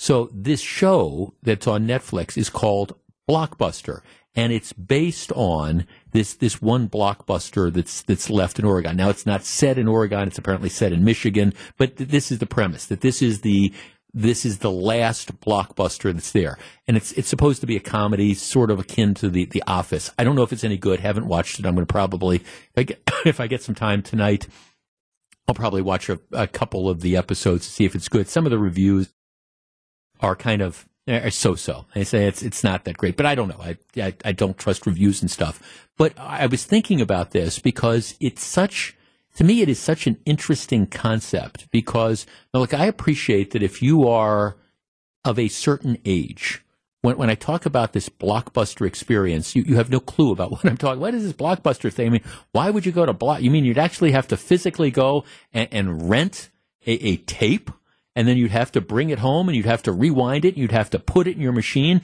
and then you'd have to watch it, and then you'd have to take it out of the machine and you'd have to drive back to Blockbuster and you'd have to put it in this like this this slot that they have. You, you got to be kidding me. You didn't really have to do that. Well, yeah, I mean that's that's it in the in the era before Al Gore invented the internet and you had streaming and things like that. Yeah, that's that's what you had to do. You had to go down to Blockbuster and actually get this. Now nowadays I I understand people People don't do that. We all have streaming services, or most of us have streaming services, and the deal is, you know, you you go on, you say, okay, well, let's let's see, you know, what's on what movies do they have on Netflix or Peacock or Apple TV or or whatever. And here I'm just gonna I'm just gonna hit a couple buttons, and now the movie's gonna start, and you're gonna watch it. So I, I understand this idea of going and actually, you know, physically picking this up and bringing it back. I, I understand that that's kind of you know sort of like horse and buggy type of stuff. But, but at the same time, Blockbuster Video, it was, it was cool. And it was, at least I think it was, and it was revolutionary in its day because in those days before streaming and things like this, this was the way that you could get movies that you wanted to see, movies that maybe you'd missed in the theaters or whatever, and actually take them home and not have to wait until, okay, gee, on, on Sunday night, ABC is going to show, you know, this particular movie with commercial. Okay, in honor of the fact that this new this new comedy is dropping on Netflix today, set in the last remaining blockbuster. I, I, mean, look, I understand it's one of those things where just technology has passed it by. But I admit, I just used to love the blockbuster experience, especially as somebody who loves movies, just walking up and down the aisle, back in the day, and it was just so amazing. I mean, nowadays, I get it. You you go on Netflix or you go on you know Google search and you say, okay, this is the movie I want to see. Where is it streaming? And then you figure out if you've got that streaming service, and you just go do it. So there's no need for it anymore. But in its day, Blockbuster, I thought was just absolutely exceptional. I understand there's an election going on, but let's have some fun. Let's take a little bit of walk down memory lane. Remember Blockbusters, and in a way, you kind of miss them. Senator Ron Johnson here. Congratulations to Jeff Wagner for 25 years at WTMJ Radio, informing the public and telling the truth. Jeff's unwavering commitment to conservative principles and his ability to effectively convey them has had a big and lasting impact. I certainly wish you all the best in your well deserved retirement, Jeff. Your voice will be missed. See, I, w- I was just thinking because when I started doing the show full time on WTMJ 25 years ago this week, I mean, Blockbuster back then, Blockbuster was still this really, really big thing. Um, at, at its height, there were over 9,000 blockbusters, over 9,000. Then what happened is the, the corporation closed all their corporate stores in early 2014. There were about 50 remaining franchise stores. And in July of 2018, there became one. There's one blockbuster store left. It's in Bend, Oregon. There's, there's a, and what got me thinking about this is that there's a, a, a, comedy that they call Blockbuster, which is based on, it's not set in Bend, Oregon, but it's set in fictionally the last blockbuster that's dropping on Netflix today. I don't know if it's good or not, but I kept, kept thinking about what a big deal Blockbuster was. Jeff, it was the best video, uh, best babysitter before video games. Jeff, it was fun and easy to go out and rent movies, but it honestly seemed like a chore to return them. Um, yeah, Jeff, many, many times the new releases were gone. They only carried so many copies. Yeah, that was the deal. You had to either make arrangements and, and get there, or some places would let you reserve them. Jeff, I absolutely miss the old video stores like Blockbuster. It was an exciting time in my younger years. I honestly prefer the store to the streaming. Um, yeah, that that's um, it. Jeff, be kind and rewind. I still have my Blockbuster rental card, some, card somewhere. Um, yeah, you've got that. Um, Jeff, Blockbuster was so big back in my day, it had its own its own saying. If you were a bar hopper, you had to, and you decided not to go out, you would tell your buddies, "Sorry, it's a Blockbuster night." Jeff, I loved Blockbuster. It was fun taking my family and picking out movies for the whole weekend. It also made you get off your butt and go out and do something. Um, yeah, Jeff, I miss it. Blockbuster came about when my kids were little. It was like a big family event for us to go to Blockbuster, grab some carryout, and then have movie night on Fridays. Both of our kids loved it as well as my husband and I. There was something for everyone, and it does bring back happy memories. Let's talk to Rick in Illinois. Rick, you're on WTMJ. Good afternoon. Good afternoon, Jeff. Uh, yeah, Blockbuster, great memories. Uh, like going on Friday night with my wife to go pick out movies, and we, you'd look and like look at all the boxes and read, read what the movies were about. That's a fun. Oh yeah.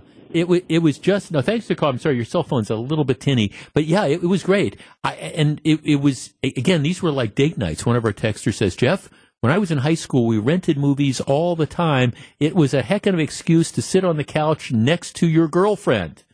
Well, yeah, there was that. Jeff, I remember trying to score any Alfred Hitchcock movie on a Saturday. Well, that, see, that was the thing. If you're a movie buff, it, and nowadays, I, I get it. If you didn't, if you didn't grow up before video stores and VCRs and things like that, you know, it's like, you, you don't get it. But it was at the time before blockbusters, you were at the mercy of what was at the movie theaters or, you know, what that they would show on, on TV. So that was exactly it. If you said, Hey, I, I, it's, it's Halloween and I want to see a bunch of scary movies or something like that. Well, you, you didn't have those choices.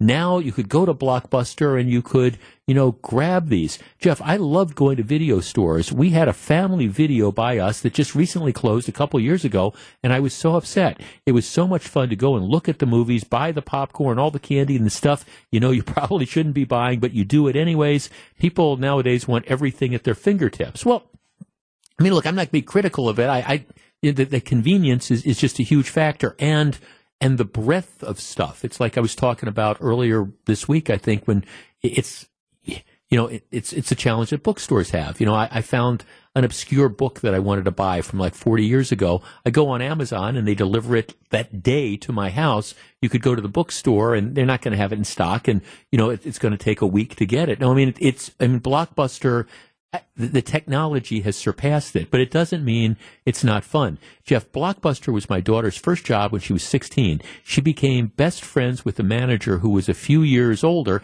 They were in each other's weddings later on. I love to read the movie jackets. It really helps determine if it was something that I wanted to watch or or not. Um, Jeff, I loved going to the video store and arguing with my girlfriend about what movie to rent. Yeah, well, I tried to do that with my wife, and I, I pretty much always um, lost. I, I pretty much always lost. Jeff, I thought it was always so exciting to take the kids on Friday night and go to Blockbuster, picking out movies for the entire weekend. It made watching TV a little bit more of a special thing rather than just turning it on. We also used to let the kids pick out a snack like Milk Duds or something like that, or Dots um, that was in the big box, just like you were in a movie theater. Um, you know, that's, you know, that is, of course, very cool. Jeff, we used to go to Paradise Video on North Water Street. Yeah, there were some other, um, there were other video stores that were out there, but of course, Blockbuster was, was the big one. Brett, uh, Brett, you're on WTMJ. Good afternoon. Good afternoon. Thanks for taking my call. Yes, sir. This is the this is the ultimate irony. Back when Blockbuster was 9,000 stores strong, they passed, I think, three times on buying Netflix when it's when it was in its infancy. Yeah. Four pennies on the dollar. Yeah. Thought, wait a minute, wait, wait, we're, we're brick and mortar. People like watching movies on their phones, on their laptops, with without a you know a, a CD or a tape. That'll never fly. Yeah, yeah, it was it, right. They just they just never saw that coming. Yeah, you're you're right. They, they they they had the opportunity to own the, the streaming services as well, and just Yeah. and just didn't have the vision to do that. Yep, it's No. missed that One chance. quick one. Yeah, Do you do you know what company actually invented the digital camera? I do not. A couple couple guys in Kodak. Oh, okay, sure. Makes Same same story. They, they brought it to the powers that be. Said, "Look, look at this. You won't need film." They're like, "Yeah, but we make film. We'll pass on that." yeah, thanks, thanks for the call. Okay, this is, I, I'm, again, I'm swamped with texts. I really do appreciate all the texts that people send. Somebody just sent me their Blockbuster Video membership card. You know, the, the note is still have the card. Now, now, what I think is interesting is that they've been gone forever. You still got the card and you knew where it was. So in the space of the 10 minutes we've been having this conversation, you could find it, take a picture of it and, and send it to me via, via text. Um, Jeff, I prefer the current format. It was ideal for the times. With technology, it's changed how we do things. Oh, absolutely. I mean, I'm not, I, I'm not condemning the streaming stuff and, and I love having this, this universe of, oh gosh, I haven't seen that movie in ages, or that sounds like something interesting, and then being able to say, oh well, it's on Amazon Prime, I can get it for free, and, and watching it. No, I, I, I love it, um, and and so it, it's just like we would never go back to the age before Al Gore invented the internet, but it wasn't really that long ago that Blockbuster was the hip and happening place. And if you want to kind of maybe revert to some of those days or whatever, like I say, there's this new show that's dropping on Netflix this evening. Hey, Jeff, it's Steve Wexler here with hearty congratulations and a couple quick thoughts on your radio career. I have always appreciated your common sense, your authentic approach. You never tried to be something you weren't, and the audience knew it. That's one of the reasons you have been such an important and successful voice in our community and on our station. It has been a real pleasure. It's been an honor being part of your talk radio journey over the years. I join all of your Good Karma Brands teammates in wishing you and Fran all the best. And may I personally just say thank you for being part of WTMJ's amazing legacy. We are back. Well, we live in interesting times. Lots of stuff going on in the world, and it's been a while since we've checked in with the senior senator from the state of Wisconsin, Ron Johnson. Senator, good afternoon. Well, Jeff, how are you doing? I am well, thank you. Um, interesting times in D.C. and across the world, huh? I would say perilous times, but yeah, they're they're interesting. Too too interesting for my my liking. Okay, Senator. Let let's start. Let's talk about the the, the middle, the, the mid east. Um, and I guess there, there's many sort of questions here, but let, let let's start with the question of what what should the U.S.'s role be in supporting Israel? And I understand that that's a big question. You can take it wherever you want. Well, first recognize the root cause, and and right now the root cause is Iran, and the Obama administration and now the Biden administration have coddled Iran, uh, funneled hundreds of billions of dollars into not their economy, primarily their their military. They use that money to uh, to fund and direct groups like Hamas and Hezbollah and the Shiite militias that are now attacking U.S. troops. Um, if if America if the same number of Americans were slaughtered, I mean brutally slaughtered, as what happened uh, on October 7th in Israel, 1,400 Israelis lost their lives. That, that would be equivalent to about 50,000 Americans. Uh, you can imagine what America uh, and what Americans would require of our government and military to g- eliminate that threat so it would never happen again. And that's what Israel has to do. And what America's role ought to be is to support Israel in its right to defend itself and eliminate the threat of Hamas. And it's going to be awful. It's going to be messy, but you know we, we would do, we we would demand that our government and our military do exactly what Israel is going to have to do.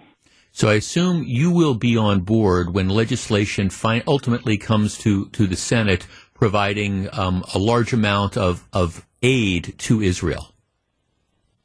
Yes, and it's really not going to be, you know, in the scheme of things, that large an amount.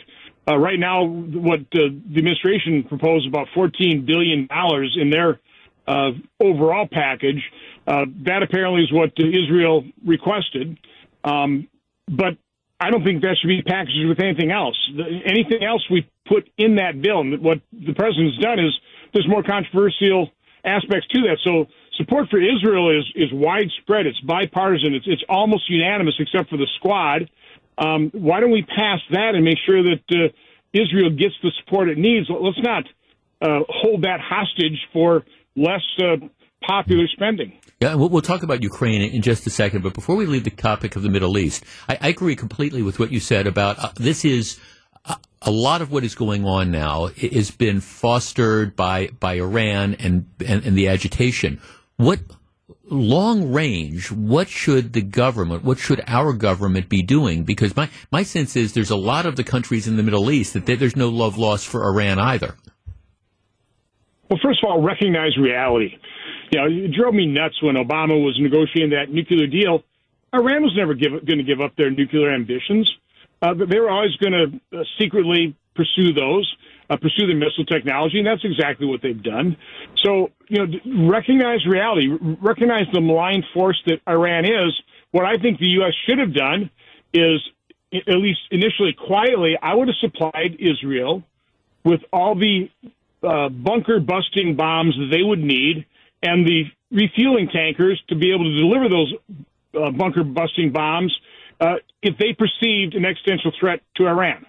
I would have done that. I would have done that very quietly. I would have given them everything they needed. Then I would have announced it to the world, but primarily to Iran, as a really large warning to deter Iran from becoming a nuclear power. That's what I would have done. But we haven't done that. It doesn't look like we're going to do that. Instead, we've got this mess on our hands because of the weakness of the Biden administration, of the Obama administration, and how they their policies across the board have weakened America. When when America is weak, the world is a far more dangerous place, and we're living in that dangerous place right now. To, to, that point, we're talking to the senior senator from the state of Wisconsin, Ron Johnson. To, to that point, Senator, between October 7th and October 24th, there were 21 American troops who were injured by drones, drone and rocket strikes in Iraq and, and three in Syria by Iran-backed militia groups. And um, what, what's happened is the, the, U.S. has now done some airstrikes on some of the Iran-backed facilities. Are, are you in favor of continuing this policy if these attacks continue? Yeah, if, if American troops are attacked, we absolutely must respond. We probably should have responded quicker. Uh, I, I, was more than disappointed that the administration kind of kept those uh, those attacks and those injuries a secret uh, we didn't hear about that right away, did we? Uh, so no, we, we absolutely have to protect the men and women, uh, the finest among us that are in harm's way. We, we can't let Iran and, and their proxies get away with that. As a practical matter, Senator, um, it, it, appears at least that the, the public reports are that um, Israel has been holding off a full scale ground invasion of, of Gaza um, at the request of the United States and maybe the United Nations in, in, an effort to try to negotiate the release of, of the hostages and things like that. Is a ground invasion inevitable? Well, that's certainly what is, Israel is telling us. Uh, I think we need to leave it up to Israel to do what it believes it needs to do. I really don't want America interfering with that. Um, know, I listened to generals brief us, and you know, I think they are being given some pretty good advice, but it should only be advice. It shouldn't be pressure. Um, and I, I, do fear that uh, the Biden administration may be pressuring Israel to delay their response, which would put more Israeli soldiers at risk as Hamas hardens its defenses as a result of the time being given it. So again, I want Israel to direct this. I don't want them hampered by Biden administration demands. Senator, one of the things I think has been, it, it, at least in the, this country, one of the things that I found very, very disappointing over the last couple of weeks has been the, the anti-Semitism that, that's just emerged, whether it's on college campuses or whatever, the the a lot of the, the I'm going to describe as the pro-Palestinian stuff, talking about how okay, well, this is all Israel's fault and things like that. I, I found it, I guess personally, just very very disappointing that, that that's what some people view about this conflict, especially given the attacks that resulted in 200 hostages, including some Americans being taken, and the deaths of so many people. I find it way more than disappointing. I think it's just utterly disgusting. But uh, I, I hope more Americans' eyes are being opened up to the indoctrination that's occurring at, at our institutions of higher learning. And you, Jeff, you probably heard me talk about this in the past. The master stroke of the radical left was taking over our university systems in the 60s. And as a result, they've been graduating teachers for K through 12 who, you know, far too many of them are indoctrinating our children into things like identity politics, uh, critical race theory, and then once they get to the university, the radical leftists, the, the adult uh, professors, it's just the icing on the cake. It's it's the whipped cream and cherry on the K through 12 indoctrination, and now we're seeing the results. I think it's utterly disgusting, and I hope America is watching, and I hope we do something about it. One of the things that, that the president wants to do is put support for Ukraine along with that. Where are you on continued financial support for Ukraine? Well, again, we need to recognize reality. The other elements of that bill don't have the support that uh, you know the universal support that uh, uh, the funding for Israel has. I mean, the fact of the matter is the the president is asking for 14 billion dollars not to secure the border, to pay for more rapid processing, dispersing of more illegal immigrants. It, will incentivize more illegal immigrants.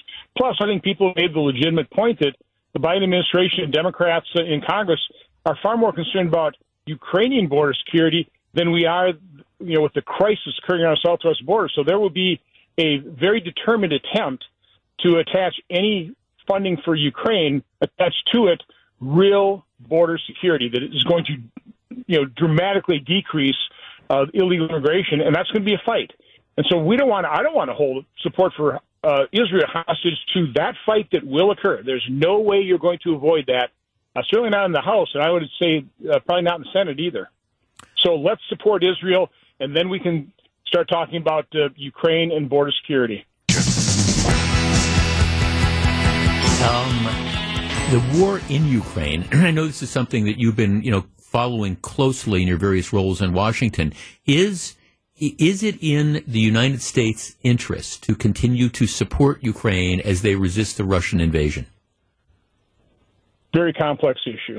Uh, I think we all support Ukrainian people, their courage defending their homeland against the evil that is the, the war criminal Vladimir Putin. So I, we all agree on that. You know, the, the problem is, I think we could have deterred the invasion, but you know the weakness of the Biden administration encouraged it. I think there might have been a point in time. I was hoping, which is why I first supported the first uh, forty billion dollars to replenish our own stockpile that had been depleted, but also a strong signal to Putin is like, listen, you didn't you didn't succeed. Stop. Okay. Now I, I met with Zelensky. I was at his inauguration. He wanted peace. He wanted to do a peace deal. I don't know what's quite happened since then, but what I do know is again the reality situation. Putin's not going to lose that war. Losing the war is existential to him. He has 7,000 nuclear weapons, tactical nuclear weapons. Uh, Ukraine can't do what it would need to do to win the war. So now we are in a bloody stalemate. It's going to have to end in the settlement. And every day that goes by with that war going on, more Ukrainians die, soldiers, civilians, more Russian conscripts die. I, I take no joy in that. And more of Ukraine is destroyed. So it's about time that Zelensky and the Biden administration realize that the they don't have a blank check. Uh, time's running out. Time to sit down and try and end that war. And again, I I, I take no joy in, in recognizing that reality, but we have to recognize that reality. This war's got to end. The sooner the better.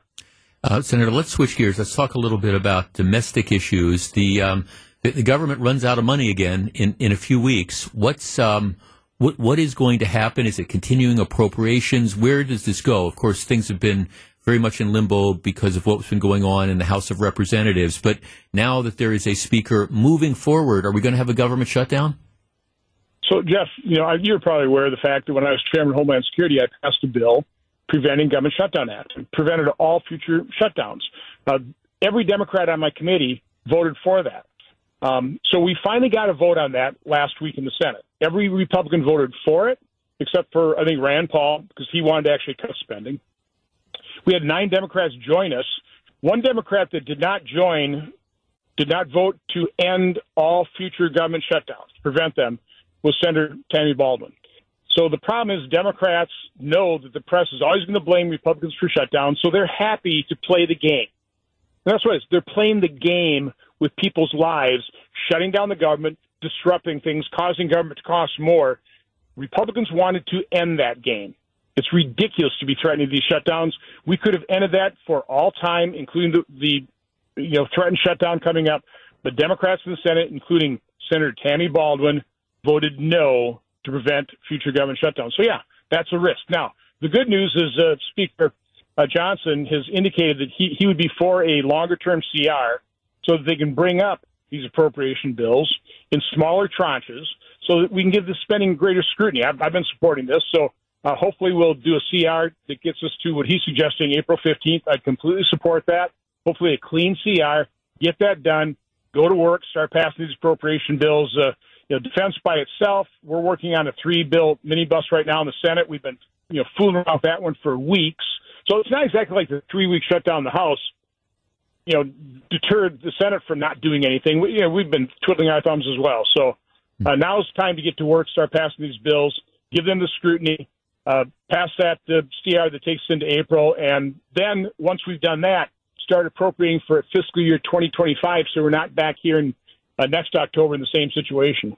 Senator, have you been um, have you been as frustrated as many of us were over what was going on in the House over the course of the last few weeks with the, the Speaker deposed, Speaker McCarthy deposed, and then an inability to, to reach an agreement on, on his replacement? Probably not, because I've been working with uh, House conservatives since literally January. We're, we're, the ones that really got us by the debt ceiling impasse. Uh, we got us by, quite honestly, the last shutdown impasse. So we've been working with the House members. I, I knew they would, you know, end the acrimony and they'd come up with a consensus uh, pick. And quite honestly, it looks like they came up with some, you know, really an extraordinary individual. Something Mike Johnson. Everybody likes him. Man of faith, fiscal conservative. Uh, I'm, I'm I've got great expectations for the new speaker, and, and like I said, it wasn't like uh, the Senate was a rocket docket. We we didn't do you know diddly squat over the last three weeks. So um, um, now, now it's time to get to work. Uh, Senator, let me let me ask you a horse race question. Um, as we're, we're finally getting to that stage where the presidential primaries and the caucuses are going to start, you you want to you want to handicap the Republican race for me? Well, I think that's pretty easy to handicap. You look at the polls, and right now President Trump has a you know almost an insurmountable lead, but you know uh, a year is a long time in politics, so who knows what might happen. Um, interesting, Senator Johnson. Thanks for taking some time and joining us this afternoon. It is always a pleasure.